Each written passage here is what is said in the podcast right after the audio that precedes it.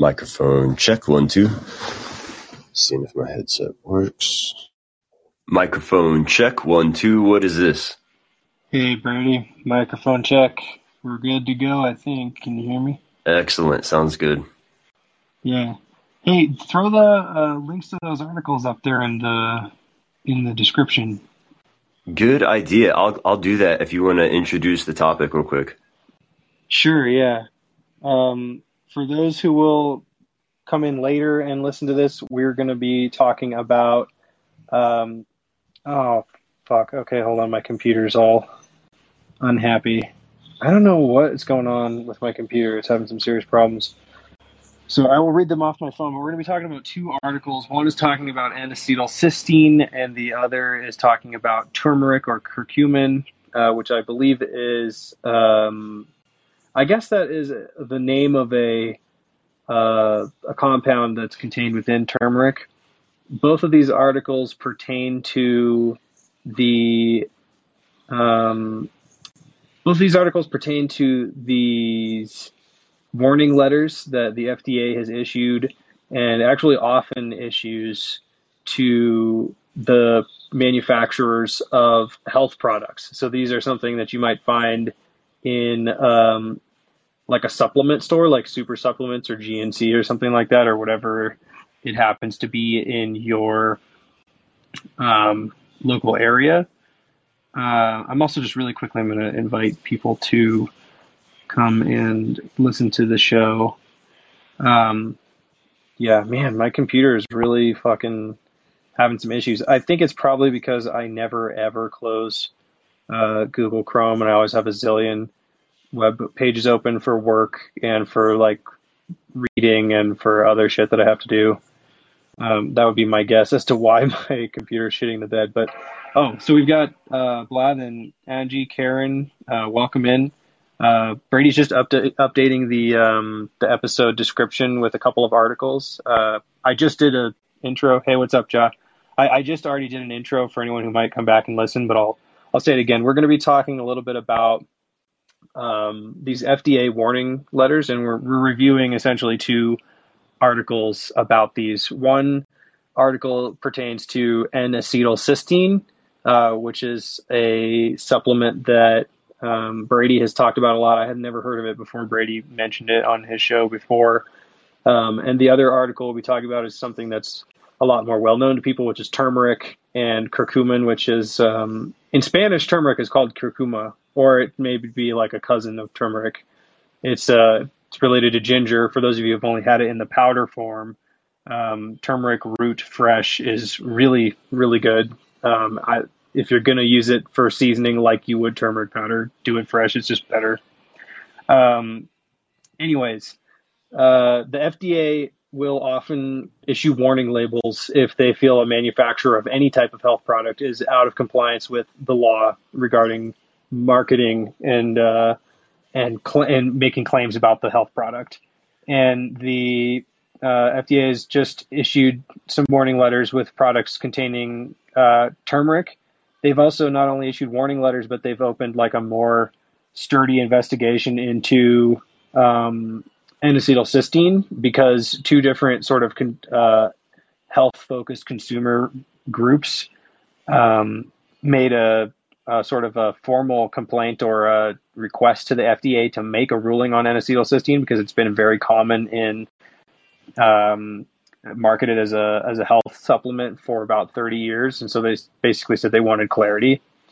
Um, before I keep going on, I, I, have opinions, thoughts about the articles and the general um, realm, especially when with regards to turmeric. I, I'm I have I think more substantive things to say about it. But Brady, why don't you go ahead if you're if you're there and you're hands free? Um, tell us what your take on the articles was and um, however you want to set up the topic generally, because I think there's so much we could say about FDA practices, health supplements, people's health in general, especially in the United States. There's there's always a lot of talk about how we're very kind of over over medicated. there's more uh, health science and nutritional science than ever, and also the population is just getting more and more obese and there's a number of co-occurring um, really serious health risks risks with being very obese. But even even if you're not super obese or obese of other things. Yeah, I don't know if we lost connection for a second there, but um, yeah, I'd like to start by talking Oh, about hey. NAC first. Bree, sorry, I was just There you talking go. for a minute. Can everyone give us a thumbs up if you could hear what I was just saying, or in case I was just talking to myself, give us a thumbs down if you could not hear me. Hmm. Well, I, I could not hear you for just a second, but I can hear you Aw, fine now. man, you're, you're back. Seems like you're back. yeah. So I, I can totally hear you now. Still no audio from your end, but I can keep it going so we don't have dead air at least. Um, um, the first and just until when as soon as you're able to come back. Oh, it looks like he yeah he's able to mute at least. Um, yeah, pop back in as soon as you're able or whenever you want to do a mic check. Um, but I wanted to start the episode with talking about NAC, uh, N-acetylcysteine. Andrew, if you want to do a mic check real quick, go for it. I think you're good. Anyway, he'll, he'll come in. But uh, NAC is something I started taking a few years ago because I was trying to quit cigarettes, Hey, can you hear and me? I heard that NAC. That's good. We can hear you now. Sorry, I, I'm, my app's really freaking out right now. I, all of my technology is fucked today. I don't know what's up. Yeah, it's a little strange sometimes. Sometimes you really have to like restart the call-in app, just shut everything down and turn it back on. Uh, that's what I find tends to help, at least while they're working out the the bugs. But I started taking NAC myself personally to help me quit smoking cigarettes. I found that it helped a lot with that. It really helped to clear out my lungs, um, get rid of some of the mucus in there, um, made it a lot easier to resist cigarettes and not only cigarettes, but it made it easy to resist things like sugar, um, food in general, like when, you know, stress eating, I guess you would describe it as stress eating. Um, uh, I would just go much longer periods in the day before I even felt hungry and I would have plenty of energy. It would help me sleep better. Lots of really good things, but it was a very powerful medicine. It has some side effects. If you took too much of it on an empty stomach, you get a gnarly stomach ache. Um, you need to take it with some vitamin C to help you break it down.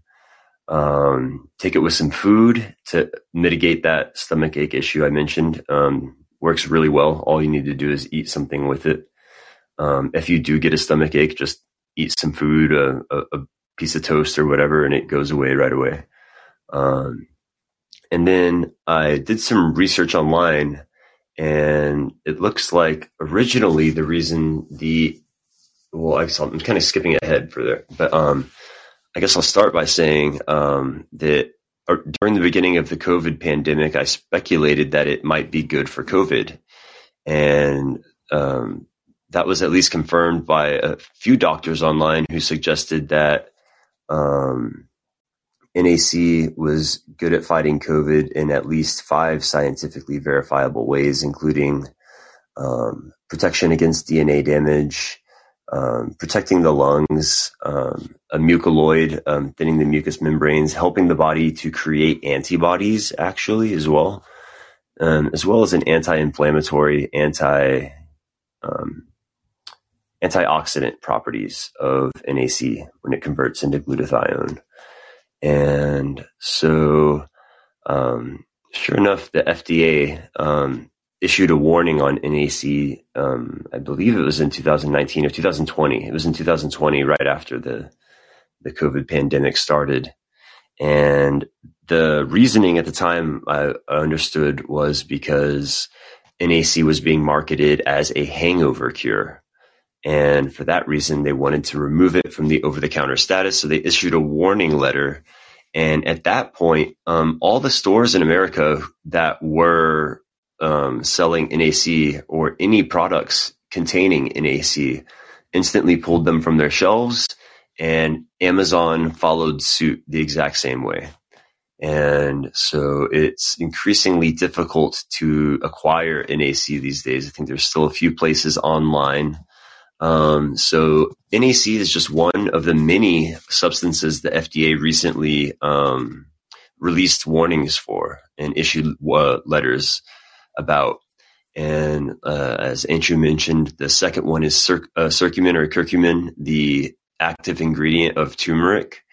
And I just think that's ridiculous. Um, that, I mean, these are powerful medications. We should be educated about how to use them. This information should be provided on the bottle, I believe, just like a lot of things, um, including like side effects and proper usage and that kind of thing. Um, Andrew, do you have anything to say before we pop into a more in-depth dive of NAC? Yeah, just give me a confirm if you can hear me. Roger that. Loud, loud and clear on my end. Nice. Okay. Yeah, I, I guess um, with N-acetylcysteine, I almost I almost feel like this is really parallel to what they did with um, with stem cell treatments in the United States. Um, the way that the FDA works, I, I, and I'm not super knowledgeable in the intricacies, but um, basically they they will approve a drug as a new drug, and they will have a very strict definition of the limits of what that drug can be used for.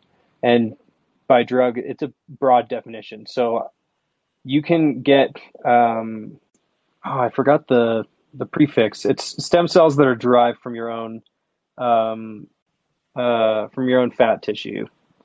And hold on one second. Sorry, my my computer. I really wanted to pull up a couple of articles about this, and my computer's been super finicky. So we'll I actually got on. advertisements from YouTube back in the day. YouTube would send me advertisements about like garage laboratories to create your own stem cells from your fat cells, where like oh, rich wow. people can like do it themselves in their garage. Yeah, they're trying to sell me the whole system for like a hundred k.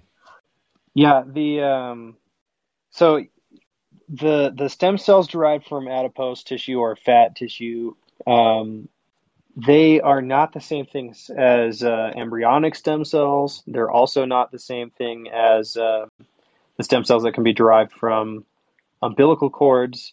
And so all of these definitions are very strictly taken into account. So stem cells that you can derive from your own fat, and as Brady mentioned, you could you could actually just do this in your home uh, if if we weren't regulating the substance or practice process this way in the United States. Um, they they they open it up for a variety of uses. To my understanding, it's only for uh, uh, sort of exterior treatments. If you have like a really serious burn um, that would require something like a skin graft, you may also be able to have a treatment of um, of stem cells for that. Then doctors in clinics around the United States started using it for um, internal injuries. So if you tear a ligament or your rotator cuff or something, um, if you have a bad uh, car crash or bike crash and you have some serious issue in your uh, semi-hard or your or your bone tissue, that tends to be much harder to heal. You often will require surgery after years if it's not well attended to. But these um, these stem cell treatments are very effective for these. The Japanese medical system is different, where when they when they um, when their version of the FDA approves a drug, they also give a safety rating, and if it is within certain bounds of what they consider safety, then it can be used for a variety of different treatments. There aren't the same restrictions on it as um, in the United States. So in Japan, you can get stem cell treatments like this. Um, in much of Latin America, you can get stem cell treatments like this. You can do this in Mexico. It's a very well known um, treatment for internal injuries, especially tears of a ligament or cartilage or something like that. It's very effective. But the FDA, after this had been done for years, removed that as uh, they they they issued warnings and stopped clinics. You know their version of their own specific cease and desist and now they've done the same thing with N-acetylcysteine. It's been used for like really pre- commonplace to be used in um, supplements for about 30 years now. Um, so for them to remove it like this after these two groups um, asked for clarification, let me pull up the article on my phone so I know what I'm talking about here. Um, the what is it? The the Council for Responsible Nutrition and the Natural Products Association um, they issued citizen petitions to the FDA for basically a final ruling on this. And as I understand it, both of these are some form of kind of consumer advocacy groups that wanted it. Um, they wanted it to be Oh yeah, they said they requested that the agency conclude NAC be considered a lawful dietary supplement under, and then they list the code of the Food and Drug and Cos Food, Drug and Cosmetic Act. Um, and the FDA essentially said no, but that they're not done on the ruling. And, the, and in the language, the FDA said um, NAC containing products represented as dietary supplements have been sold in the United States for more than 30 years, and consumers continue to seek access to such products. And from reading more into the article, um, this is the article on nutraceuticalsworld.com.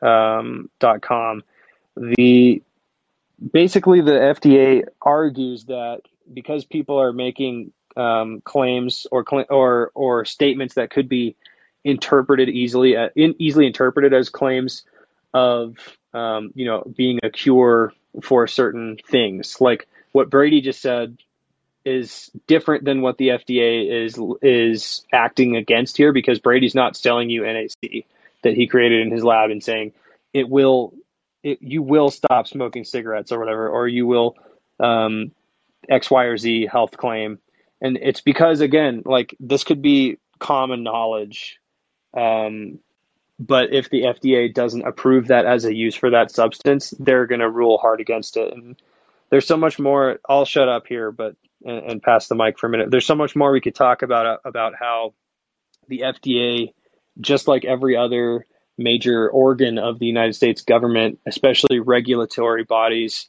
are totally captured by the the industries that they're supposed to be regulating um, there's a number of ways that this happens. I, we can get into how this works in the FDA with, you know, major pharmaceutical manufacturers um, basically running the FDA. They provide around 70% um, of the funding that the FDA needs to run every year.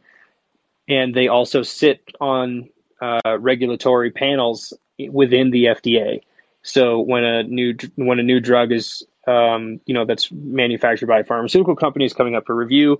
There's often people from that pharmaceutical company and their competitors on the the regulatory panel, and they just kind of scratch each other's backs ad nauseum.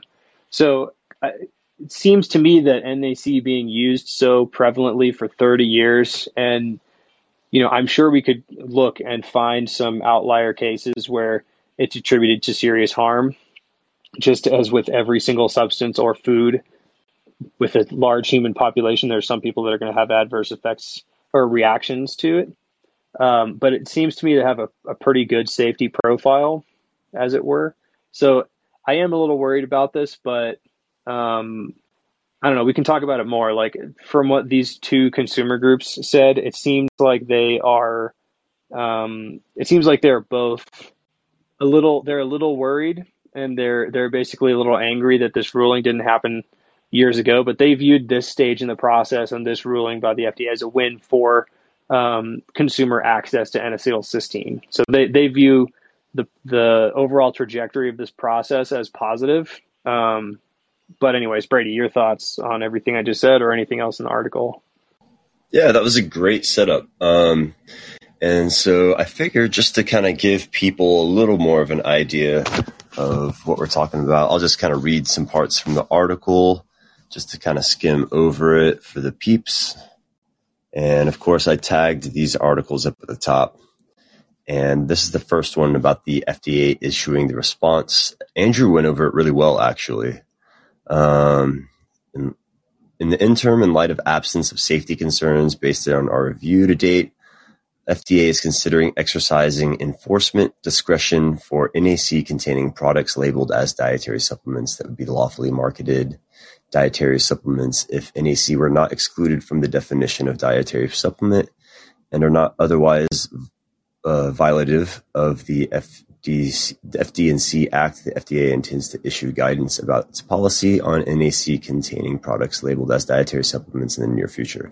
So if we don't raise hell, if we don't all get really loud and angry about this, then the FDC will continue this action, and they may very well um, bring a- NAC to a point where it could be a controlled substance, and you might have to get a doctor's prescription before you can pick some up. And that's a scary situation. Um, I'll go into why it's a scary situation later.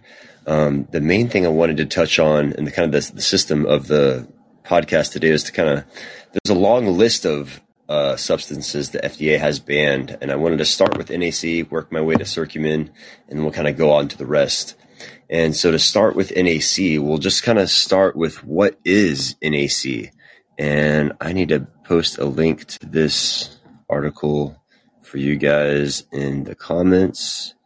And this is just the WebMD um, version of NAC.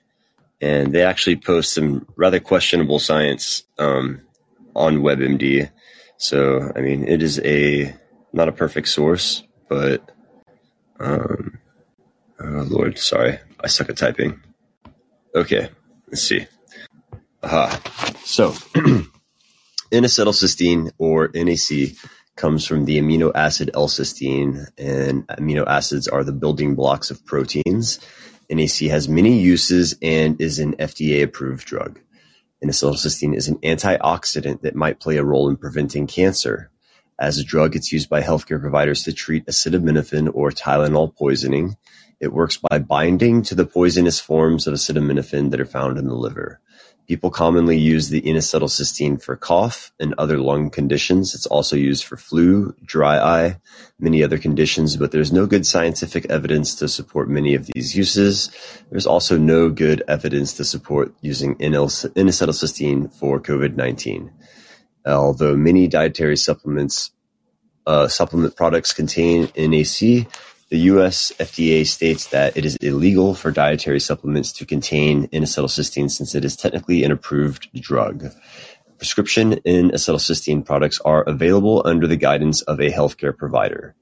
And that fucking sucks because as you can see here, they're saying that it's not useful at all to, you know, in, in the case of COVID-19 but there's plenty of other legitimate doctors out there that would argue against that. And I'll actually provide five different ways that are scientifically verifiable. We might be able to go over some of those ways here in a little bit. Um, I think we should. Really, well, if you want to take a, a, slight tangent here and talk a little bit more about, um, there's been a, a ton of back and forth talk um, in the news and in people's just lives about COVID nineteen, what treats it, etc. Mm-hmm. Um, I think that the the main thing that we should get into here is that clinical the clinical experience of a doctor is an extremely valuable resource and the data that they have just from the way that they keep records at hospitals means that there is a, a huge possibility for um, studying that data and getting a really broad um, analysis that could be uh, akin to or spawn meta analyses. And uh, meta analyses that are well done are kind of like the gold standard for um, finding consensus in the scientific community on on like the efficacy of a medical procedure or a drug or something. And the the problem is beyond a sort of grassroots movement of doctors to do this, um, you need a lot of funding to conduct a large clinical trial on any type of drug for any type of purpose. And like I mentioned earlier, the FDA is very um, sticky about uh, what it approves and what it approves that substance for. It it will almost never just um, say, "Oh well, aspirin is safe, so it's approved for anything because it has one of the best safety profiles of any medication. They they won't say that about aspirin, even though that's true. that's just not how the FDA operates. But um, with regards to products, you know, being safe for COVID nineteen, uh, it's very clear that this is an instance where the sort of corporate capture of the structure of the FDA and its regulatory capacities was heavily used in a for-profit direction and not in the direction of what's the best for public health, what's the best for you know consumers of medications or doctors who are going to prescribe medications. So take ivermectin for instance. Ivermectin is another drug that has a safety profile that's nearly unmatched, other than by things like aspirin. Um, it's been given out billions and billions of times um, to hundreds of millions of people because it's a very effective anti um, parasitic antiviral. And so in Japan, because the way that their medical system works, they're not, and in the US too, there are doctors who have been, and in Mexico it's even more common, prescribing ivermectin to COVID patients. Um, and there's a lot of them saying that it's been working very well, especially if it's given a little bit earlier. Um, there's also studies, even studies from the NIH that you can read that show that in vitro it stops viral replication of uh, COVID 19 and it, it, sh- it describes the mechanism by which the compound in ivermectin or the compound that is ivermectin actually does that chemically to the virus. But the FDA can get away with saying, well, we don't like the the data that's out there. The clinical trials that have happened are small, and the people who fund the FDA, the the pharmaceutical giants, they're not willing to put up money for a clinical trial specifically about ivermectin treating COVID. So now it's come down to what I mentioned before. There's these kind of grassroots studies from clinical data um, that already exists in the in the regular course of doctors doing their thing. So a lot of enough doctors have have prescribed ivermectin and produced data on it in their clinical practice for COVID nineteen that now there's a, a clear picture that it it should be um, it should probably be prescribed ad nauseum because it, it has such a good safety profile um, and there's a large body of clinical data and some um, lab data that shows that it does this. But the just the way that the FDA is overly specific, and again, you know, Japan is it, it's a capitalist country, so we're not talking about any difference between systems, but they their their system is respected by U.S. capitalists, and yet they won't mention that the head of the Tokyo Doctors Association um, argued for the use of of ivermectin to treat COVID when they were in the midst of an extremely um, really large wave of COVID infections, and their hospitals were packed full, and they were having excess deaths.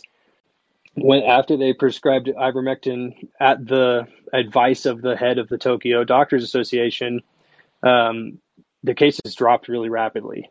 So there's there's not only clinical data, there's these kind of case studies like that, or like countries in Africa or other parts of the global south where there's it's more common to get parasitic infections that ivermectin is commonly used for already, and the fact that these countries happen to, and it's again, there's so many factors that can go into it, but um, same thing with N-acetylcysteine, because we know how um, now we know how COVID can affect all these different organs of the body um, through different inflammations, and that the the effect it has on the lungs is similar to the effect that it has on capillaries and and um, and small blood vessels like in the extremities, like in the feet. Like if you've ever seen like pictures of COVID toe or whatever, uh, realizing that it makes a little sense to me why N-acetylcysteine could be used for that, but without a gigantic pharmaceutical backer, there's going to be no 30, 40, 50,000 person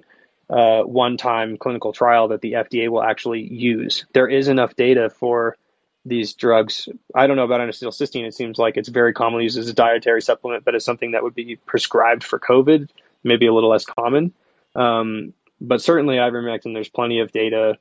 Um, for those who just popped back in, I, am we were talking about N-acetylcysteine getting a kind of a lot of these products getting that contain it getting a warning from the FDA um, to stop producing, and then all of a sudden um, market platforms like Amazon and still brick and mortar stores stop carrying a lot of N-acetylcysteine products preemptively, so they don't waste money if it gets banned later. Um, and we've also talked about how other countries like Japan, um, their the way that their version of the FDA works and their medical associations work is that if a product is determined to be safe, like for instance aspirin, then you can use it for a large variety of things. But in the FDA's case in the United States, um, they get really finicky about what they will approve, um, you know, a specific substance to be used for. Anyways, I'm talking really long again, but the, the general point is that for a clinical trial to be used by the FDA, um, it's very difficult to get a large enough one without a, a, really wealthy financial backer, and they just don't have a financial interest in. In fact, they have a negative financial incentive to um, to fund the study of something like ivermectin or N-acetylcysteine to be used as a as a as a therapeutic for COVID. Excellent setup. No, you're doing a great job. I really appreciate you, and that's all good information. And for everyone who's just getting here might still be curious about NAC, um, I'll go over some of the things that we have proven uh, its efficacy for. Um, one thing is, of course, Tylenol poisoning, acetaminophen poisoning. If you take NAC by mouth, it reduces the death rate and prevents permanent harm caused by acetaminophen poisoning. Prescription products must be given by a healthcare provider, blah, blah, blah. It's also good for partial or complete or partial lung collapse. Inhaling a prescription form of NAC helps treat collapsed lungs caused by mucus blockage. And um, for some of uh, it's good for lung tests. Inhaling a prescription form of NAC is helpful to prepare people for a diagnostic lung test. It's good for care of people with a tube placed in their windpipe. Okay, so uh, tracheot uh, tracheus, trachea, tracheostomy, tracheostomy care. Inhaling NAC helps prevent crusting in people with a tube in the windpipe. And um, so, I mean, that sounds like something that we could have used for all those people on the breathing machines. I'm not sure, but um, sounds like it could have been useful for that. Um, things that it is possibly useful for is chest pain, taking NAC uh, seems to help prevent nitroglycerin tolerance. It might increase the risk of headaches and low blood pressure. Um, it's good for it's possibly good for autism. Uh, NAC taken by mouth might improve irritability in children and adolescents with autism, but it doesn't seem to help other autism symptoms. Uh, it's good for swelling of the main airways in the lung or bronchitis. Uh, NAC by mouth seems to reduce shortness of breath and coughing from this condition. Also taking N-acetylcysteine by mouth three for three to 36 months seems to prevent flare-ups as well. Uh, it's good for lung disease that makes it harder to breathe. It's called chronic, chronic obstructive pulmonary disease or COPD. NAC by the mouth for at least six months seems to decrease flare-ups by about 40% in people with moderate to severe COPD. It's, it's good for kidney damage caused by uh, contrast dyes, uh, and taking N-acetylcysteine in my mouth with or without drugs might help prevent kidney problems caused by dyes using some uh, during some X-ray exams, but only seems to help people who already have poor kidney function. Um, it's good for high levels of cholesterol. It's good for toxicity in people taking the cancer drug Ifex. It's good for the flu. It's good against influenza. Taking NAC uh, by mouth seems to reduce flu symptoms. It's good for kidney failure. Cysteine by mouth seems to prevent problems such as heart attack and stroke with people with kidney failure. It's good against heart attack. Um, NAC by the mouth, along with drug nitroglycerin, seems to help maintain heart function and reduce heart damage in people having a heart attack.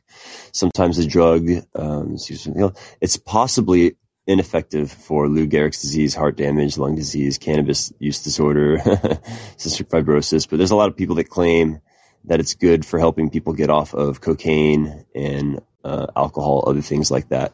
So there's just a, a short list of uh, things that it might be. I'll tell you this: it made me a better musician.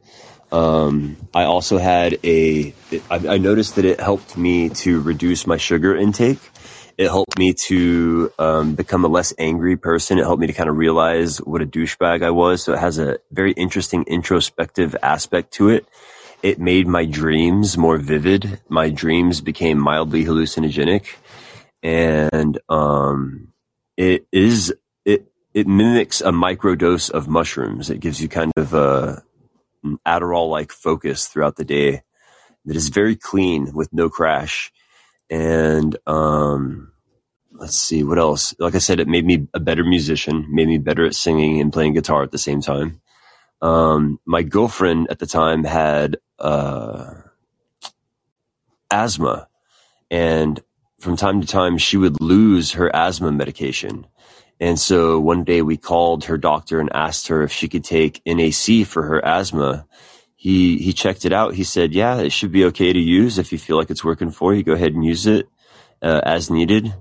And so she would take some NAC whenever she didn't have access to her asthma medication. And she said it really helped her. So it helped, it would absolutely help her get through those times where she didn't have access to her regular asthma medication.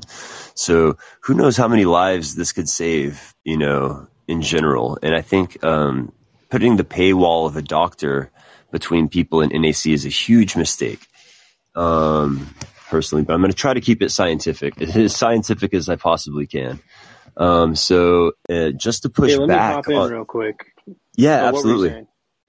Um, no, I'll, I'll let you hop in and I'll, I'll keep it in mind. You can go go for it before you lose the track. Sure. I was just going to recommend uh, if anyone has not ever used the website pubchem dot what is it dot org? What is it? Oh shit, no, it's dot gov. I didn't even realize that. Um, PubChem is a resource that I began using when I was taking some kind of intro and biological uh, bio, biology related chemistry courses in college, and it's just like really broad, but also um, like straight to the point info. So uh, they'll start out with kind of. I would encourage you if you're ever just uh, wondering about an ingredient in food or a health um, supplement or whatever, anything like cancer causing like dioxin or something, look it up on PubChem because they have everything from the the chemical structure in like 2D and 3D form or like a crystalline like try to make it look like an accurate representation of the molecule to the what's the molecular formula, but it also has like a very kind of like layman's terms description. So I'll just read a little bit from PubChem um, PubChem's description of N-acetylcysteine. Um, it's a synthetic N-acetyl derivative and prodrug of the endogenous amino acid L-cysteine. So my interpretation of endogenous amino acid is that it is naturally produced in biological systems of a human. Um, it's also a precursor of the antioxidant glutathione. So that means if your body produces L-cysteine um, from other materials, or if you consume it as is, um, it will reduce the uh, energy inputs necessary f- to produce an antioxidant glutathione. Uh, it has mucolytic, antioxidant, and potential cytoprotective, cancer pre- preventive, and anti-inflammatory activities. Um, so then it goes into what's the chemical process, how does, how does it work? So it does talk about how it results in liquefying mucus and reducing its viscosity, so that can help if you have serious congestion. Um, and and they do talk about the treatment for acetaminophen. So I, I think it's very valuable to have both of these things, right? Like Brady, you were just giving a whole bunch of um, kind of self-assessed uh, side effects of taking uh, NAC, and if I could just riff a little bit on maybe how some of those occurred. You said that it made you um, like calmer, more introspective. Um, I don't know if, Yes. all of Um, any of you it, also, I just have to add in that it made sex even better. And by the way, huge aphrodisiac. Ladies, get some for your man. I'm letting you know. It's amazing. That's good to know. I'm gonna have to go. I, it's uh, by the way, it is is now and will continue to be available in Mexico, regardless of the FDA uh, warning. So not only are people going to Mexico to get insulin and other pharmaceuticals, plus gas now because it's cheaper, but pretty soon you may be having a lot of people coming into Mexico to get NAC. Um, but just talking a little bit about how if it's an antioxidant and anti-inflammatory, how could this? Uh, how do I see this from like a very um, you know, I'm a I'm a noob when it comes to chemistry. I have friends who like actually do work in chemistry, and I just never got to the point of studying deep enough into it to understand what what they understand. But I do have a somewhat of a of a basic grasp, and if you are, if I'll I'll use an, an analogy as well before I try to butcher the the scientific terms. If you've ever gone from just not sleeping enough to like three four days in a row getting a good night's sleep and you realize like after the fact now that you're experiencing this well rested state again you know you're like why the fuck was i doing that to myself or the same thing if you ever go from being like really dehydrated for weeks you know you're drinking maybe a few glasses of water a day drinking coffee and other shit like that and then you go to drinking like full water bottle two three times a day of whatever whatever size water bottle floats your boat um, and you're like, wow, I am like smarter, I'm I'm faster, I am less tired, et cetera, et cetera. You can go on and on and on down the line. There's similar reasons for why I I see it being very plausible that NAC had more to do with Brady's uh, reported um, effects than just like a placebo. And I'll just start with like the kind of irritability or being calmer or more reasoned or or better with music. Like if you have an anti-inflammatory and antioxidant, it's preventing um, in all parts of your body, but particularly in your brain and your nervous system, it's kind of preventing the you know it might be like rare statistically but since you have so many chemical interactions in your body going on at once there's occasionally things that go wrong you know? Like um, for instance uh, if you're just breathing normal air there's a little bit of carbon monoxide in it. And occasionally that carbon monoxide will bond to your hemoglobin in your blood instead of O2 oxygen. And in that case it's it's much more difficult for your body to remove the CO minus the carbon monoxide from your your blood than it is a very simple task for your body to remove the oxygen from your blood after it's already been used to oxygenate your tissue. Um, other stuff like that can happen all the time. You might have neurotransmitters um, overflood a receptor. Um, you may have uh, oxidization or uh, sorry oxidation um, or reduction, which are two parts of the same coin. If if you say that you're like really dehydrated, you might have more um, redox reactions harming your individual cells in your body. And then all of a sudden, if you hydrate yourself, or and at the same time you're taking an antioxidant, anti-inflammatory, you're going to be reducing all of the pain. And just imagine like if your body has traffic jams inside of it, and then all of a sudden those are just cleared away. Um, so that that's there's multiple reasons I could see NAC having these other effects that they seem like really subjective, and it's like oh, I don't know, maybe that was it from something else or um, whatever. I, I, would say that I could I could very well see that plausibly being like a, a primary secondary effect of taking something like NAC because it has this anti-inflammatory and, and antioxidant actions. And I'll add one more fun anecdotal side effect of NAC is that it makes you twice as high for twice as long when you smoke weed. So if you smoke weed after taking NAC, it's going to clean your lungs out. And the next time you smoke, just heads up because it's going to slap hard. Um, and I love it. I mean, how convenient is that? What a great way to sa- save money on your cannabis um, with NAC. And so I have a lot of very interesting articles here about NAC. Um, some of these are absolutely blowing my mind. And so I'll start by reading off some of these and then I'll, I'll dive a little deeper into them as we go. And so the first one here says an antioxidant shows promise as treatment, treatment for certain features of uh, autism in children. So there's the uh, article about um, NAC and its uh, relationship to autism. And I think we'll just go ahead and dive in. That's an interesting one. So we'll just dive straight into this one. And it comes from uh, Stanford University Medical Center, May of 2012. And it states here that an antioxidant NAC lowered irritability in children with autism as well as reducing the children's repetitive behaviors. The searchers emphasized that the findings must be confirmed in a larger trial before NAC can be recommended for children with autism. But um, let's see, I'll scroll down to the bottom here. The study tested children with autism ages 3 to 12. They were physically healthy. We're not planning any changes in their established treatments during the trial. Um, children derived NAC or placebo for 12 weeks.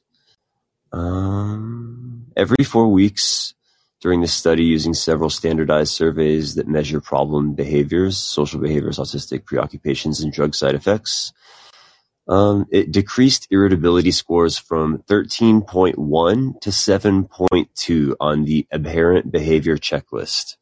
So that's almost 50. I'd say that's uh, about 50%, pretty damn close to 50% or 40% which it, it tends to have a, about a 40% effect on a lot of different things.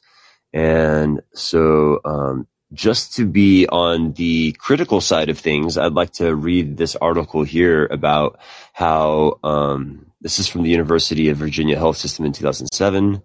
And certain preparations taken to enhance athletic performance or stave off disease contain an antioxidant that could cause harm. According to new research at the University of Virginia Health System, N-acetylcysteine, or NAC, is an antioxidant commonly used in nutritional and bodybuilding supplements.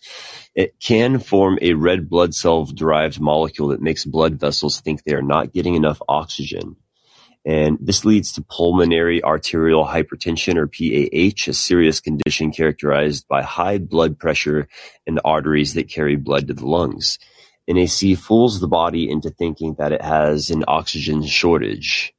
Uh, we found that an NAC product formed by red blood cells known as nitrosothiol bypasses the normal regulation of oxygen sensing. It tells the arteries in the lung to remodel.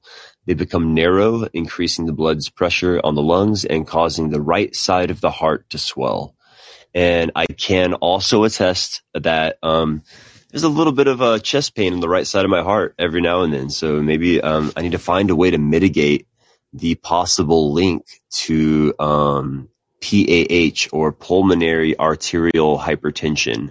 Uh, seems like there's no way of curing this. Um, exercise seems to be a good way of mitigating it. Um, but yeah, it's something that I need to dive into a little deeper and just keep an eye on in the future.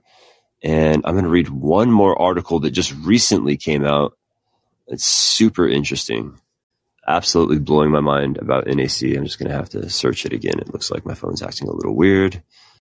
Let's see. Sorry about the dead air, guys. I'll pull it right up. Um, it says here, Parkinson's. Here it is. Okay. So, cell biology. Uh, this is from the University of Const- uh, Constance from February 24th of 2022. And they say, uh, the gatekeeper of protein factory, how are proteins, how are proteins sorted in the cell? International research team solves this decade old puzzle. Researchers solved the more than 25 year old puzzle of how proteins are stored in the cell or sorted in the cell. A protein complex known as uh, NAC, nascent polypeptide associated complex. Oh, I'm sorry. It's a different kind of NAC. Uh, this is a completely unrelated NAC, so that was my mistake. but it, uh, here's another article that shows N-acetylcysteine shows early promise in reducing alcohol use in marijuana dependent teens. So that's kind of cool. So they took a bunch of teens who were uh, dependent on marijuana. They found that using NAC reduced their use of alcohol in teens. So Did heck you yeah post to that, that. one? Uh, I'm gonna have to look at that one. The one about alcohol? It- Well, you th- are they crossing wires or like I don't know. I I took part in a study uh, in college at one point um, of students from a few different universities that you could just opt in and you just log into this app daily like if you were using marijuana Ah. or nicotine and how much and they they wanted to know the behaviors surrounding users of one individually or both specifically. So they may have been doing a study like that where they're like well how do we you know because how do we differentiate the effects of drugs if people are taking multiple concurrently? So this is this is an interesting problem in a lot of uh, parts of the study of uh, of the use of drugs or and I'm using the word drugs like really broadly not just um, not just like what we think of as recreational drugs. But what you said there was um, NAC may reduce the use of alcohol in marijuana dependent teens. And I'm like did they just fuck up or did I not understand what their study's about? It seems like um, what happened is that they were studying um, marijuana cessation, and what they actually found was that um, they discovered uh, that kids were using less alcohol. Um, but I, I, I just posted a link to that in oh shit the uh, chat. Sorry, I thought I just closed the call-in app for a second. Yeah, I just posted a link to that in the chat for you to check out. And um, I mean, also it's just I- so. Go ahead.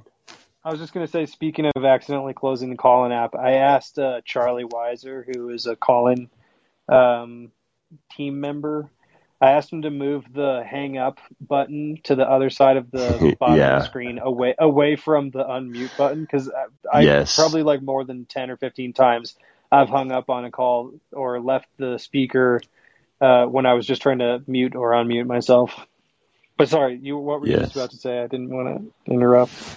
Oh, nothing. I was just kind of going down the list of amazing things about NAC. We have here a decongestant revealed as highly effective in starving cancer cells. NAC is a routinely used dietary supplement, and they're talking about its use with breast cancer. It may prevent, even cure cataracts. Um, shows early promise in reducing alcohol use. Okay, we read that one. Um, could potentially be uh, useful in Parkinson's disease. Uh, there is accounting for taste. New therapeutic properties of N-acetylcysteine. All right. So anyway, I hope I've given you guys, I think I've given you guys a really good screenshot of what NAC is and what it does and, um, why the FDA is targeting it. And of course, it's been targeted as a hangover cure, which I can attest it works great as a hangover cure as well. Um, uh, but that is one of the reasons that it's being targeted. Um, the other reasons it's being targeted, I'm not so sure. Andrew, were you were you aware of the other reasons that it was being um, a warning letter was issued? I'm trying to go I into why. from what I from what I understood, I, I didn't actually pay as much attention to the specific health claims that the FDA was contesting. It's not even Mhm. necessarily that they're contesting that it is in fact a hangover cure. They're just saying we haven't approved it to be a hangover cure, therefore you cannot sell it as quote a hangover cure. So Mhm. I think it's petty. I think that's something that should be changed about the FDA in general. Model it more after the Japanese um, system, where they are, um, where they are, they're giving it a, a safety rating, and based off of that safety rating, they then define um, how broadly you can use it, or or they might give you like a time period of, not you, but like the entire medical pharmaceutical um, health industries give them a time period of several years to try it for different things and then go go back and reassess how is it working for those. They they give it like uh, rather than just completely shutting down what's going on they they and and actually in that article the authors of the article let me go back to where they said this uh where is it i, I accidentally went a couple of like links Yeah, forward re- in the It's okay. I'm reading here that it says because it was first used as a pharmaceutical ingredient in 1963 and is therefore not a legal dietary ingredient. So because they did use it as a pharmaceutical ingredient as far as back as 1963, they're they're arguing that it is it can't be used as any kind of dietary ingredient or dietary supplement. I, I need to sorry I need to go back to the um the link because for whatever reason That's I can't navigate back in my web browser. Um, No worries. I'm, I'm going to post the link to this article as well in the comments for people who just want to follow along or uh, dig a little deeper. And then I think it would be safe to move on to curcumin. What do you think? yeah, I'm, I'm happy. I, I have I think more interesting thoughts about that, anyways. But yeah, Excellent. it. Let's let's, Let's move talk. right on to curcumin. So, uh, turmeric is one of my favorite uh, things to grow in my garden. It's always one- been been one of my favorite flavors, uh, favorite teas, favorite things. You know, I love turmeric. One of my favorite plants um, of all time. So when I heard that the FDA was banning curcumin or curcumin, the active ingredient in turmeric, I flipped out. I was like, I, I couldn't believe it was real. I thought it was a conspiracy theory, as they like to say, as in the uh, FBI definition of conspiracy theory. Uh, I thought this can't be true, and then I looked into it a little deeper, and this is what I found. Um, here is an article. that says uh, from Centura Pure, um, turmeric ban rumors and FDA warning letters. Um, to get us started, let's see, talk about when you grapple the phrase turmeric FDA ban, article comes up. All right, I feel like I have a bad article here. I'm gonna is curcumin a banned substance? Um, let's see. All right, curcuminoids have been approved by the U.S. Food and Drug Administration as generally rec- recognized as safe, and good tolerability and safety profiles have been shown by clinical trials, even at doses between 4,000 and 8,000 milligrams a day, and of doses up to 12,000 milligrams a day. Of 95% concentration. like, the stuff seems pretty damn safe to humans. Let's see, can it be harmful? It can cause nausea and diarrhea, especially in high doses after long-term use. Okay, I think we can all deal with a little nausea and diarrhea. So why is turmeric banned in the U.S.? Uh, this see, I think this is kind of word. wrong. I think it's curcumin is what they mean here, but the supplement has been banned by the United States Food and Drug Administration due to its role in the increasing increasing the heart rate and blood pressure and the potential to cause cardiovascular side effects such as heart attack, heart attack and stroke. So, can you take turmeric if you take blood pressure medication? Probably not a good idea to mix it with blood pressure medication. Um, what does the FDA say about turmeric? It may be safely used for coloring of foods, yada yada. May not be used to color foods for which standards of identity and Okay. Let me jump um, in here real quick. Much appreciated. Um, I I think you may be misin- or misinterpreting because you didn't you didn't quote from the article a little. This is from the Sinutra Pure article, is it not, or is it a different article? Um, I was reading from the Sinutra Pure article initially. It looks like it's just the top result yeah. on Google, honestly. Yeah, th- this is so. This is what they were saying. The Google uh, search presents an answer saying, uh, if you search "is turmeric FDA approved," um, the the Google answer will be this supplement has been banned by the United States Food and Drug Administration due to its role in increasing the heart rate and blood pressure and potential to cause cardiovascular side effects such as heart attack and stroke. And they said that the Google result is from medicine.net. Uh, they said the statement is pulled right from the article, yes, but it has nothing to do with turmeric. The article is well written and informative piece on the use of turmeric and other supplements while taking a cholesterol medication. What the quote is actually in reference to, however, having nothing to do with turmeric, is the supplement Bitter Orange. Bitter Orange is an alleged weight loss and athletic performance product with no science to back it up. Um, it is the substance that the above quote is in direct reference to. However, Bitter Orange is also not banned by the FDA. Um, so where does it say? It's, okay, so at some point in the article. I, I came up with a better article for you. I apologize for that first article, but I have a one from sciencebasedmedicine.org. Okay. It's a lot better. It's a much better article. Um, and they actually have a list of other, um, naturopathic favorites that have been banned by the FDA here.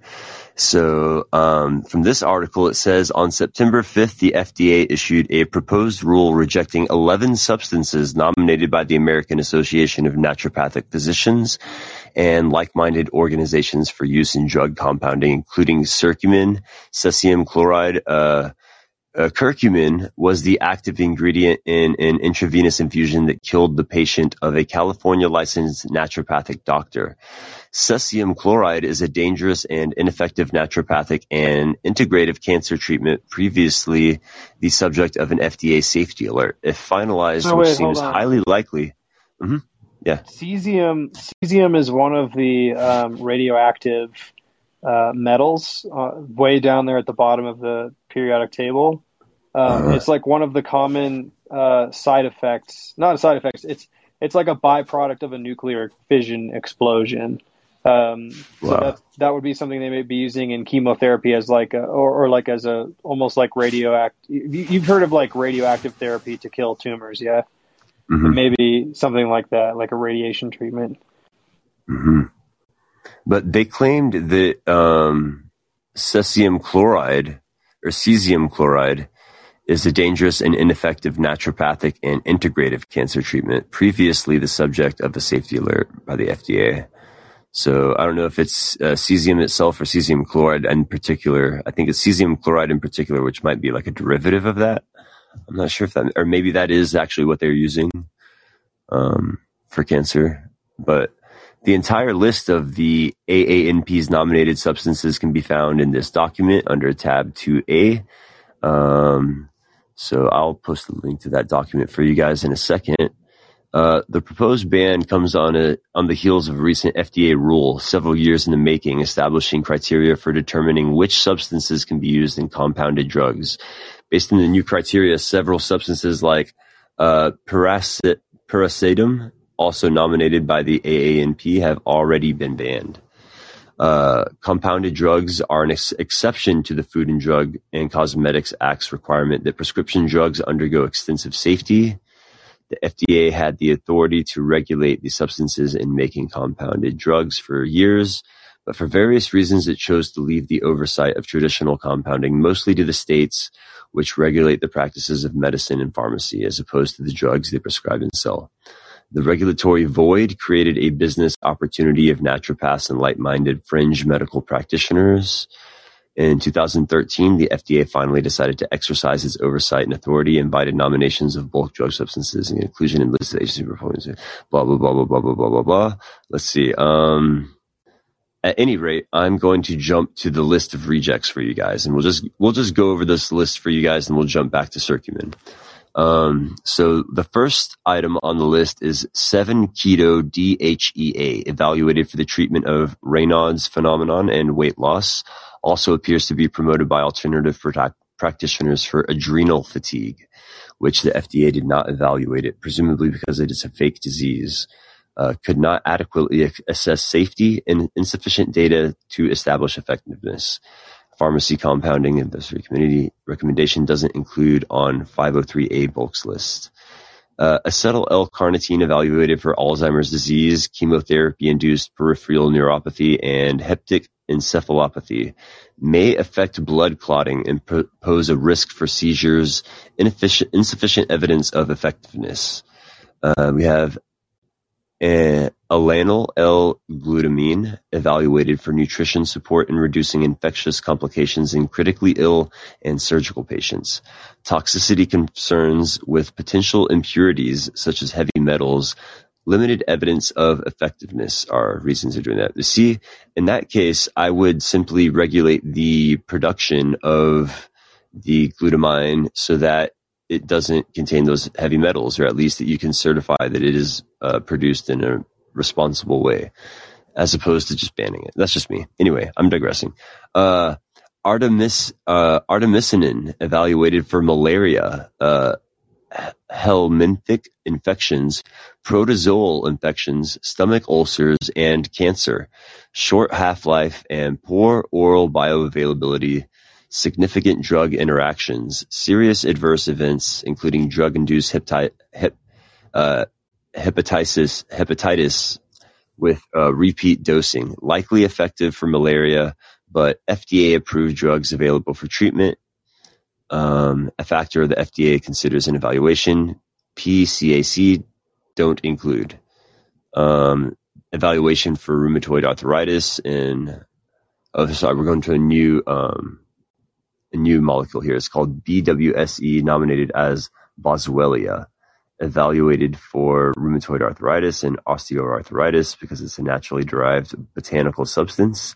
Physical and chemical characteristics can vary. Many induce abortion associated with gastrointestinal adverse events. Has a coagulant effect. May improve OA, but not effective in inhibiting rheumatoid arthritis. Um, numerous FDA-approved drugs for these conditions. FDA notes that Boswellia has been used for millennia, practically in Ayurvedic, uh, particularly in Ayurvedic and traditional Chinese medicine, proving once again that thousands of years of use does not guarantee safety. Um, we also have cesium chloride, which we went over just earlier. And then they also have uh, chrysin on the list, evaluated for use as aromatase inhibitor um, it's also compounded for bodybuilding and men's health and testosterone replacement. Potential for mut- mutageni- mutagenicity and neurotoxicity. Poor oral bioavailability and rapid metabolism and elimination. Insufficient information to evaluate safety and no clinical data that chrysin is effective in cancer treatment. Uh. Here we are going on to Curcumin. Evaluated for familiar familial adenomatosis, polyposis, gastric metaplasia, oral leukoplakia, and it says here the FDA notes use for eczema and thrombocytopenia, poor bioavailability, lack of exposure response for safety, lack of uniformity in product, lack of well-designed chemical trials, insufficient evidence effective for proposed conditions, risk of use in lieu or of delay of FDA-approved treatments. So right there in their reasoning for removing uh, curcumin is that there's a risk that people will use it in lieu of or delay of FDA approved treatments, which sounds to me like a threat to their bottom line, or at least the bottom line so of the people who might be lining their pockets. Let me jump in again, Brady. Uh, I yeah, am yeah. definitely not about to defend the FDA overall as an institution. Um, what I'm just going to say is from the from the same article, the um, where is it here? Oh, I, I, went through another link to it from the Science Based Medicine uh, Medicine Science Based, yeah. Um, what it's saying is they they removed these substances, and this is also in 2019. They were mm-hmm. doing mm-hmm. this. They said they were removing it from compounded drugs. Compounded drugs, um, under the FDA's own ruling, they provide some level of an exception or like exemption um, from their requirements on extensive safety and efficacy. Because say that you add three or four medicines together that are all have already undergone the extensive safety and efficacy testing, um, they might just allow you to do that because oh these four medicines have already been tested individually. They may not have been tested in concert with each other, but the FDA kind of allows some exemptions there. I think that it is reasonable in a world where the F- let's imagine the FDA for a moment is not completely just run by pharmaceutical giants for their own profit for the most part. I mean, there are little corners of the NIH and the FDA where they're just like researchers doing their thing. They don't have a political or or profit driven yeah. agenda, but the majority yeah. of the organizations are captured. I acknowledge that, but at the same time, it makes sense in a world where there is, you know, a a wide of access availability to tons of different medications, um, they do have effects with each other in concert that can be that can enhance the positive or negative aspects uh, for your for your own personal health of any type of drug. So one instance would be that's a common one would be um, alcohol and cocaine. If you have them together, uh, I'll need to look it up. Um, I can't remember the name of the compound that they create, but basically, um, if you take them together, it creates an actually a different substance, um, and this substance is kind of uh, hyperaccum. It's called cocaethylene, so it can kind of hyperaccumulate in your liver, and it stays there longer. So you can, without having what would be, if it were just a lone dose of alcohol or a lone dose of cocaine in high quantities, would not be an overdose for you. But compounded, they create cocaethylene, which is actually a different substance in your liver, and it has a higher toxic effect, and it also accumulates for a longer period of time in your liver. And that's just one example. I mean, there's all kinds of ways that medicines interact. Um, but I think that I want to make a broader point also about the way that um, Western science has picked apart the literal base components and ingredients of all these different plants um, and how that actually has not helped our our health. So, uh, for instance, the um, the place I'm from is Seattle, Washington. In general, um, it's on what's now called the Puget Sound, but it's also called the Salish Sea, and really the whole region extends from quite a ways up into Canada, all the way down into Washington, and even into Oregon. You you could really include like a linguistic and and kind of cultural ethnic region of the indigenous people there from the Willamette Valley up into British Columbia. And before colonization, it was common for people to live well over 100 years there. Elders, um, you know, there's this woman you can look up named Mary Kiona, K I O N A. She was from, uh, I believe, the Cowlitz tribe. They're kind of in like west central, a little bit southern Washington. Um, she lived to be 125, um, and she she happened to live kind of towards the the end of the era just before colonization. Um, these people were not taking plants and then deriving a, a, limited band of their components and then taking that as medicine. They're using plants uh, on their own or in concert with each other as medicine. And uh, I imagine Brady, you've taken some magic mushrooms in your day. Have you ever? Have you also ever taken just like pure psilocybin? Like you can get a psilocybin Never. extract to put it into chocolate or whatever. Never have. Yeah, I mean- that. It's not horrible, but I would say it's not quite as good. It feels different, and that's because there's a multitude of compounds in um, in magic mushrooms besides just psilocybin and psilocin that interact with each other and interact with receptors in your brain to to cause the psychedelic experience. It's the same thing with marijuana. If you smoke marijuana, there's dozens of cannabinoids and other compounds that interact with each other. The two most well-known ones are THC and CBD.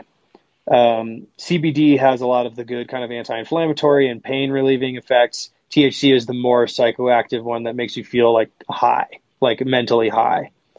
Um, if you just have THC on its own without any CBD, that can be a little that, that can actually be kind of bad for you. Um, if you just give straight THC to a dog, for example, they'll they'll basically go into like a paranoid psychosis and they'll just freak. It, it would be like really cruel to just do that to a dog. But if you give them um, CBD afterwards, it will calm them down substantially, um, and it has the same effect on people. Like the more kind of paranoid aspects of a of a of a heavy high that tends to happen because, especially in modern era, it's not just that weed's more potent now that causes people to kind of have a bad high sometimes one of the big issues is that we've we've bred weed strains to just produce THC and have almost no CBD because CBD not only kind of balances the high and also has some of these nicer like physiological effects like the pain reduction and anti-inflammatory properties, but it also like tempers THC. You can't get as high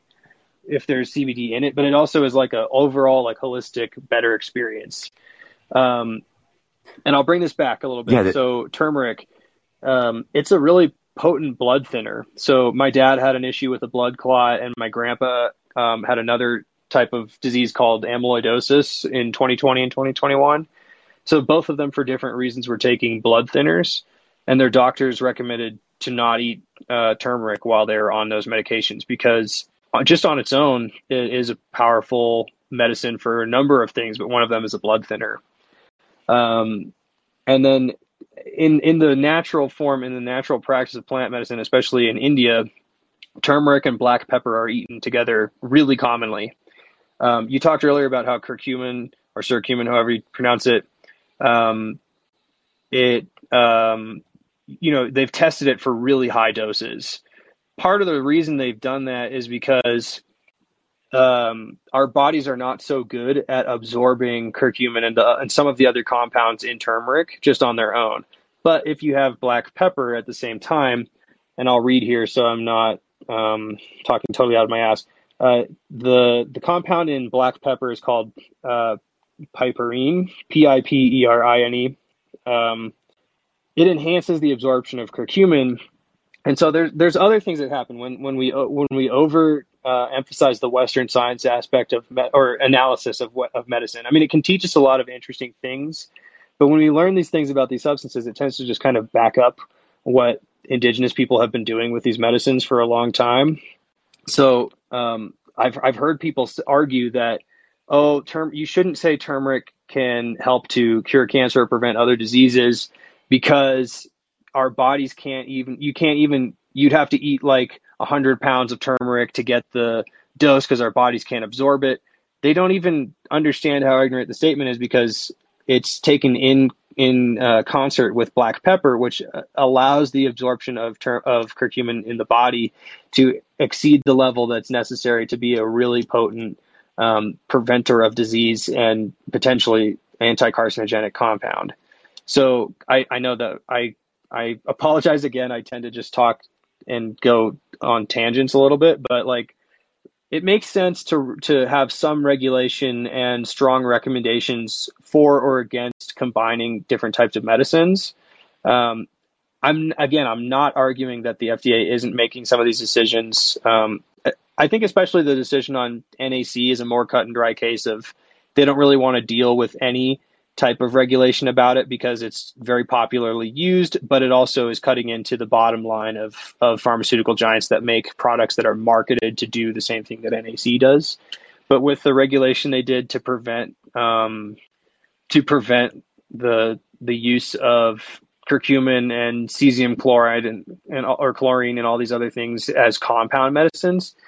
They didn't actually ban the use of them entirely, but they're banning them um, used mixed with other drugs unless that mixture is specifically studied.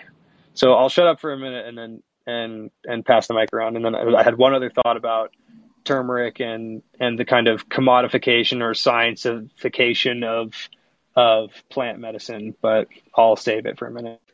All right, Andrew, I'm going to have to ask you to stop apologizing for talking because your insights are brilliant and it's the reason I brought you here and you're absolutely killing it. So hit us with that insight about uh, turmeric and the commodification of plant med- medicine because that's exactly what I was going to go into. It's perfect segue. All right, thanks, Omi. I, I, yeah, I, I do also over apologize sometimes, but I, I just, you know, I, I, I step on people's toes in like in person conversation, and then I also hear myself or others be like really egregious over talking or interrupting on here. So I just want to make sure everyone's getting their thoughts out. But um, with regards to like commodification of plant medicine, I'm from Wa- Seattle. Washington was, along with Colorado, I think the first, like tied for first uh, to be the first states to legalize recreational use of marijuana. And before that, it was widely available uh, from medical dispensaries, and it was pretty well known. You could get a, a permit, like a like a medical card, really easily. Um, in the era where it was sort of partly decriminalized, um, the regulations and taxes around it for the medical dispensaries were much less intense, and therefore it was much more affordable. And also, there was a grassroots, um, uh, industry of growing the marijuana. Um, you know, there were small time to medium time and some large scale, maybe a little shadier growers. Uh, but in general, the people knew what they were doing. It was very high quality, safe product. It was assessed by every um, dispensary before it was sold and made, you know, so there was absolutely no risk of it being laced with anything um, or you know have a little too much like chemical residues on it from any kind of herbicides or pesticides they're using in the process. And then when it was legalized, I think it was 2012. Holy shit, that was 10 years ago. It was around 2012. Um, when it was legalized, a number of things happened that really changed the way that marijuana is produced in Washington state and sold and increased the price dramatically. And the main things are that they they kind of um, de-incentivize the medical industry. You can still get a medical permit and then go get kind of discounts at existing recreational dispensaries or go to strictly medical dispensaries, but it's just much more difficult to do that now. And they put a 50% tax on the grower and a 50%, oh, sorry, sorry, 25% tax on the grower and a 25% tax on the seller, meaning that there's a 50% tax specifically just on the production and sale of marijuana in the state and this was done by the Liquor Control Board. So Washington State gave the responsibility of regulating um, the production and sale of marijuana to the Liquor Control Board. Um, and I can guarantee you that they view it as a competing interest to their original, like, bedrock uh, gravy train. And then also there's like a 10% sales tax in most of Washington. So that's kind of just there already. So maybe it's not fair to include that and say 60, but there's at least a 50% tax increase on everything to do with the industry of marijuana. And that just cuts out everyone who doesn't have capital to throw around and buy a big time farm. So every single hippie, dirty feet, like nice, like Brady motherfucker in Washington could no longer really profit from growing and selling marijuana. So you cut out all of the wholesome people who are doing it as a labor of love and as a decentralized thing that can make you know a little bit of profit, a little bit of money for everyone, and like support broad swaths of the state economy. And you made it into this like commodified product that literally there's also regulations like you cannot buy marijuana that is not encased in like two kinds of plastic, even if it's in like a nice glass jar and it's got the label and like a a wood lid or whatever, and so it's like as as you know hippy dippy recyclable or non wasteful as possible you just can't sell it in the state without putting a plastic ring around it now. And so I think like the I don't like the motivations for limiting something like curcumin in health supplements, like in pills or whatever, or in powder form. But at the end of the day, it would be better if people were doing what Brady's doing and growing like different, interesting varieties of turmeric and you know selling them for on the cheap at a farmer's market or like just giving it to your neighbors or something. It would also be better if we went back to the grassroots um, growth of cannabis. I think Oregon did a little bit of a better job with it than Washington. There's still commodification. There's still some issues with that, but just it's there's less of the kind of sin tax on marijuana in Oregon than there is in Washington, and there's also just less bullshit. Like I, I don't know. I, I could go into more um, shitting on my own state or saying Oregon's kind of neat. Um, they both have their problems, but I guess like if it, it wouldn't be the end of the world to me if all of a sudden you know there's millions of people across the country buying a turmeric supplement uh, at GNC or ordering it on Amazon or some other website and having it delivered to their house. And then all of a sudden that's no longer like legally allowed and they have to just buy turmeric root from a, a grocer or a local, like a garden or something or grow it themselves. I don't think that's the way that we should be doing policy and just like cutting something out that's already going on without having any kind of public commentary about it or people understanding what's going on. But at the same time, I would be totally in favor of rolling back the clock 10 years on the situation with growing cannabis in Washington just because of the way I saw that play out. And same with like uh, plant medicines like turmeric and black pepper. Like, I don't want you to be buying your turmeric and black pepper off of Amazon when it's a thing that's been grown and used as food and medicine in India for like thousands and thousands of years. Brilliant. Thank you so much. You're honestly saving me so much breath. like you're just taking the words out of my mouth and I can just kick back and, and kind of take care of the notes and whatnot. So big help tonight. I really appreciate all of your insight. Uh, really, actually, you brought up a lot of things that I would have missed myself. So big shouts out to Andrew. Let's give Andrew a big thanks for backing me up tonight. He did a great job. And I'll uh, take a caller. I'll let Sean pop in and uh, ask a question, make a comment, anything you want to do, man. Floor is all yours. For sure, for sure. Yeah, Andrew, uh, 100% in agreement. I'm a, I'm, I'm a Colorado native, so I've been watching this entire thing fucking play out. And while we did vote on the same day, Colorado was like months and months ahead of you guys on actual implementation. So I think we take the win on that. But, but I do appreciate the, the effort and the work. But, um, yeah, no, I, I 100% agree. Like, in fact, Colorado and Denver, and this probably Washington happened to Washington, is Denver is now like New York City, where a bunch of rich people are buying up like apartment buildings and a whole bunch of other shit that they don't even live in just because of the fact it's going to increase in value.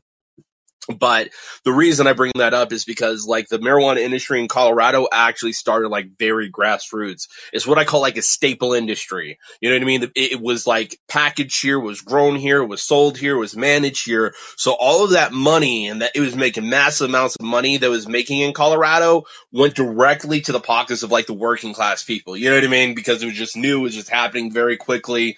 So it, it, was it was like the GM in Detroit. You know what I mean? It, it, had huge impact. It revitalized areas of like the industrial areas of Colorado that hadn't seen any work in like freaking decades upon decades and and it and it changed a lot of stuff. But what happened was is it also brought a lot of people. Then people saw Colorado, especially rich people, the very rich people who have fought to keep marijuana legal, decided to move to Colorado and Denver specifically to buy up a whole bunch of plots and areas because of the fact the economy was booming. Problem is, they didn't give two craps about why the economy is booming. The economy was booming, booming because of the fact we actually gave working people real jobs with actual decent money. And so what has happened now, and this happens in, you know, I think just within the nature of the cannibalistic capitalistic system we live in, is that entire like um, that anom- uh, anomaly has kind of began to fix itself and the cannibalism of capitalism has made it more and more corporate. So every day, you know, the marijuana industry gets more and more corporate. We're not helping out the people who are thrown in prison. No, we're ensuring that the millionaires and billionaires who have the money to purchase these licenses, to jump through these hoops, they're the one who's, who are all making the money off of marijuana, even though it's like the black community who's worse hit by it. And in fact, if you look at, across uh, Denver, it's um, it's an immense amount of gentrification, insane amounts of gentrification. So marijuana, the thing that was used to prosecute and lock black people up is now being used as a mechanism to actually throw black people out of their fucking homes due to the general mechanisms of like, you know, just how stuff works. I just, I did, I guess that's all I kind of really had to say. Just kind of add a little like Colorado perspective to your view on the whole thing. Cause I, I'm in complete agreement with you. Yeah. Sounds cool, man. Uh, I appreciate your perspective. I mean, it sounds like the next episode needs to be about cannabis. like we're going to have to do a daily science report about cannabis next. That would be the perfect segue from this, I think. Yeah. So I, I didn't, I didn't want to knock you guys off your, your guys' flow because I think you're doing a good job. oh, not at all. You're doing great, man. I appreciate your insight too. For sure, for sure, man. Appreciate it. I'll just I'll, say real quick, and then I got to go to bed. Seattle has had for sure the same problem as Denver in the same time period, but I think for multiple different reasons with the whole influx of out of state or or just out of economic strata real estate developers coming in and buying everything and just kicking out businesses and people who have lived there and worked there for years and years, generations of families, and just been like, yeah, no, we own this now, and instead of your cool like Mexican restaurant from actual Mexican people. Now it's going to be a Chipotle, and now there's a cool dispensary and a hip, more expensive coffee shop, and this and that. And I don't, I, I, I guess I never thought in my own analysis of like Seattle that maybe a part of that was around the the the slight economic uptick from the cannabis industry taking legal form there. I never really thought of that intersecting that way, but there's other reasons that it happened, but it did also kind of happen in the same time. Like the 2008 um, financial crimes didn't really like super hit Seattle until about 2010. Um, I guess it's kind of similar because everyone was like waiting to see if there was actually going to be the government assistance on their mortgage at like 9, 12, 18 months until they actually got kicked out.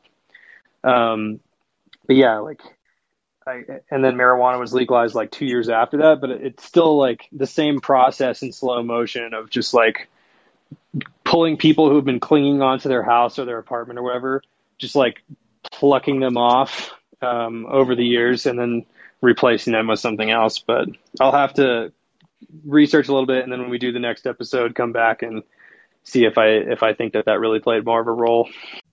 It'd be Sounds definitely like interesting to look.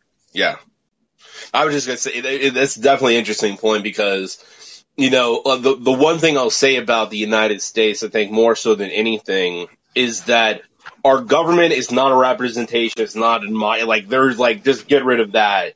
Our government is a government by fiat currency, meaning that like if you are in the ruling class, like the actual form of government, government is money. If you have a great deal of money, you're part of the class and the way that class works, the way the government works is the people with a lot of money consolidate wills and control over the rest of the population through poverty and manipulation.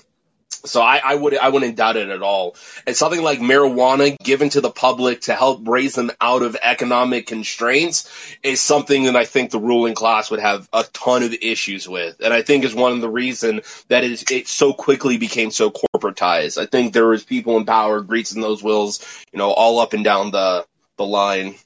But yeah, that's that's all I can say.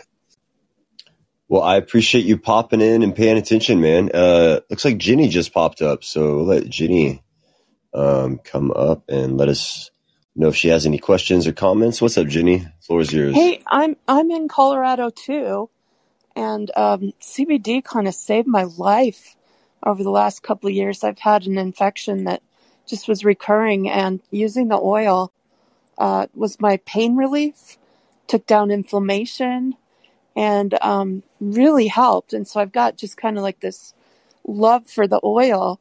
The latest thing right now, though, is the gummies. Have you guys been watching that? They're so popular. They're advertised all over the internet. The edible CBD gummies or the THC gummies? Yeah, no, the, the all the CBD above. gummies. Yeah, they're great. Okay. And I'm yeah, my dog loves them. I have some CBD treats for my dog. He absolutely loves them. Yeah, the thing I believe that we, we just need to fight for is just all drugs being made legal, all substances yeah. legal. I believe the consumers are sophisticated enough to figure it out. It will really tamp down the illegal drug prices if they just open it up. I'd love to see the FDA just abolished. And I think if if there's a problematic substance out there because of the internet, quickly we can identify it and say that's problematic. Let's get it off the market. We don't need these federal people coming in and messing with the markets. I hate that. And I, I'm really pleased everything I've heard tonight, especially you, Andrew. Gosh, it was like a master level class on economics and, uh, you know, just all good things. So thank you for your thoughts. And uh, I just, I hope we get to a place where we can just get rid of all, all these crazy government institutions. That's why I brought him up. I think Andrew would just push back a little bit and say that maybe we just need the FDA to actually do their job as opposed to kind of being the corrupt entity that they are. Because, for example, like fentanyl, for example, like maybe it wouldn't be bad if someone had a small amount of fentanyl just for themselves, for their own pain mitigation. But if someone were manufacturing fentanyl in America, that, that could be an issue for a lot of reasons because fentanyl can be weaponized as a poison pretty easily. And um, it might be a good idea to just uh, have some regulations around these things. But when it comes to personal use, yeah, I'm totally with you. What do you think, Yeah. Andrew? I agree. I, I would say everyone check out the episode Briahna Joy Gray did like uh, a few days ago with Professor Carl. Dang, I already forgot his last name. He's really interesting though. He's been researching and administering all sorts of drugs in a clinical setting for like 30 years, and he argues for full spectrum legalization. And I, I agree with you, Jenny. Especially it would it would just tank the illegal market and actually um, AMLO in Mexico as soon as he was president and still he's been asking the US to work on an agreement or a treaty to end the war on drugs and take the money out of the hands of the cartels. But I mean, I guess like for instance with fentanyl, even even if you happen to get good information and not like marketing from a company that produces fentanyl, and that's hard to find on the internet um, without any kind of you know regulation. Google is just selling the top results on search engines to whoever can pay, and so you're not really necessarily going to get good information. But even if you do get good information, fentanyl is such a concentrated opioid that you know a little bit absorbing through your finger can kill you. Uh, it's it's extremely extremely concentrated. So I would argue for like everything being legalized in every class of drugs, but still heavily regulating the production of something like fentanyl. Like if you want uh, opioid, there's heroin, morphine, uh, codeine, all these different things that are easily derived from the poppy flower. Um, but when you bring it into the territory of like fentanyl, that that's actually um, it's it has such a high uh, concentration that it's very toxic very quickly. Well, my brother died of an overdose of an opioid, so I have pretty strong feelings about it. And um, he just OD'd on methadone at a methadone clinic, and so um, you know that was so-called responsible sharing of a drug, and and it killed him. So, like I said, I, I can understand why you'd want fentanyl to be controlled, but you can still get it anywhere. So I, I just, I don't know. I, I err on, I'd like to err on the side of freedom. I like that. That's respectable, especially considering what happened to your brother. We're sorry to hear about that. Um, and hopefully we can all work together to make our medical environment safer and more available to everyone. And uh, I think with that, we'll just leave it at that. Um, I hope that everyone learned something. I know I certainly do every time I do one of these things. Big shouts out to Andrew. Big thank you to Andrew. Uh, much appreciated for all that insight, political insight as well, on top of the science. Um, I have no problem blending a little politics in with the science. Um, and so it looks like uh, there's a little bit of demand to do an episode just about cannabis. I think that would be great. So next time we all meet up, we'll uh, we'll just talk about cannabis the whole time. How about that? Looks like Andrew's getting ready for bed. And um, if no one else has any questions, I'll see you guys on the next episode. Thanks for popping in, and I hope everyone learned something cool. You guys have a cool night.